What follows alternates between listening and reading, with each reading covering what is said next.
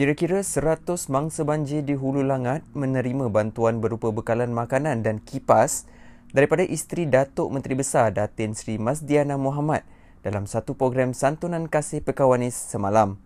Masdiana dalam pada itu turut mengagihkan air mineral dan biskut kepada Mahat Tafiz Al-Quran Lil Mutakin di Semenyih. Katanya pengagihan bantuan tersebut mendapat kerjasama Ragat Foundation The Royal of Perlis serta Kelab Sukan dan Rekreasi Karya Neka. Beliau turut berharap sumbangan tersebut dapat meringankan beban mangsa selepas mengalami kerugian dan kehilangan harta benda akibat banjir Disember lalu. Yang di-Pertua Pekawanis itu turut memberitahu setiap ahli pertubuhan menerima peruntukan sebanyak RM2,500 bagi menjayakan program pasca banjir di kawasan masing-masing.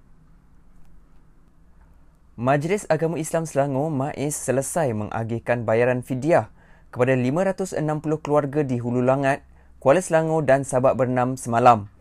Menerusi Facebook MAIS, agensi itu memaklumkan daripada jumlah itu seramai 520 keluarga dari Hulu Langat dan masing-masing 20 keluarga dari Kuala Selangor dan Sabak Bernam dengan nilai sumbangan berjumlah RM56,000.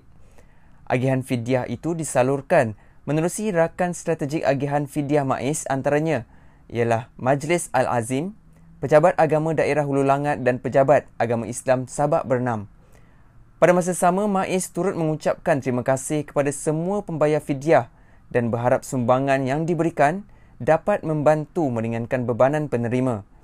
Kepada individu yang masih belum sempat menunaikan kewajipan membayar fidyah, boleh membuat secara dalam talian melalui e-MAIS di pautan berikut. Dewan Undangan Negeri Sentosa bakal melancarkan kumpulan sukarelawan sendiri minggu hadapan bagi membantu penduduk yang berdepan masalah.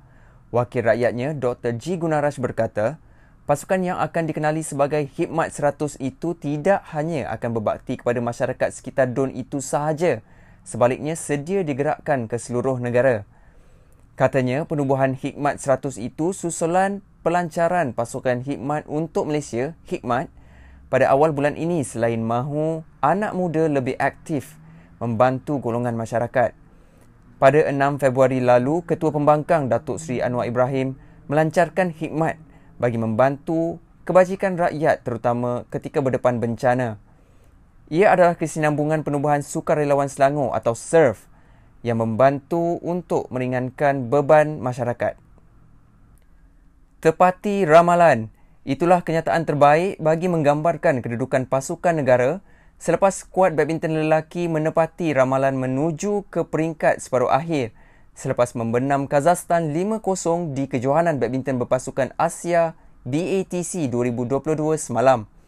Dengan kejayaan tersebut, ia secara tidak langsung membolehkan Malaysia layak ke separuh akhir meskipun masih berbaki satu perlawanan menentang Jepun selepas mencatat kemenangan juga 5-0 ke atas Singapura kemarin.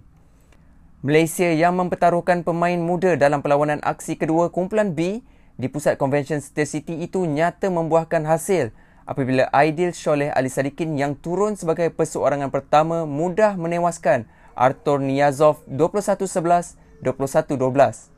Saya ambil masa nak sesuaikan diri lebih-lebih lagi beraksi di depan para penyokong Tadi pun saya ambil masa selepas 11 mata baru dapat semula momentum. Awalnya ada gementar tetapi selepas itu saya mula berasa selesa dan semakin serasi dengan gelanggang, katanya selepas tamat perlawanan. Kejayaan skuad badminton lelaki ke separuh akhir itu menyaksikan Malaysia secara tidak langsung layak secara merit ke Piala Thomas 2022 di Bangkok, Thailand pada Mei hadapan.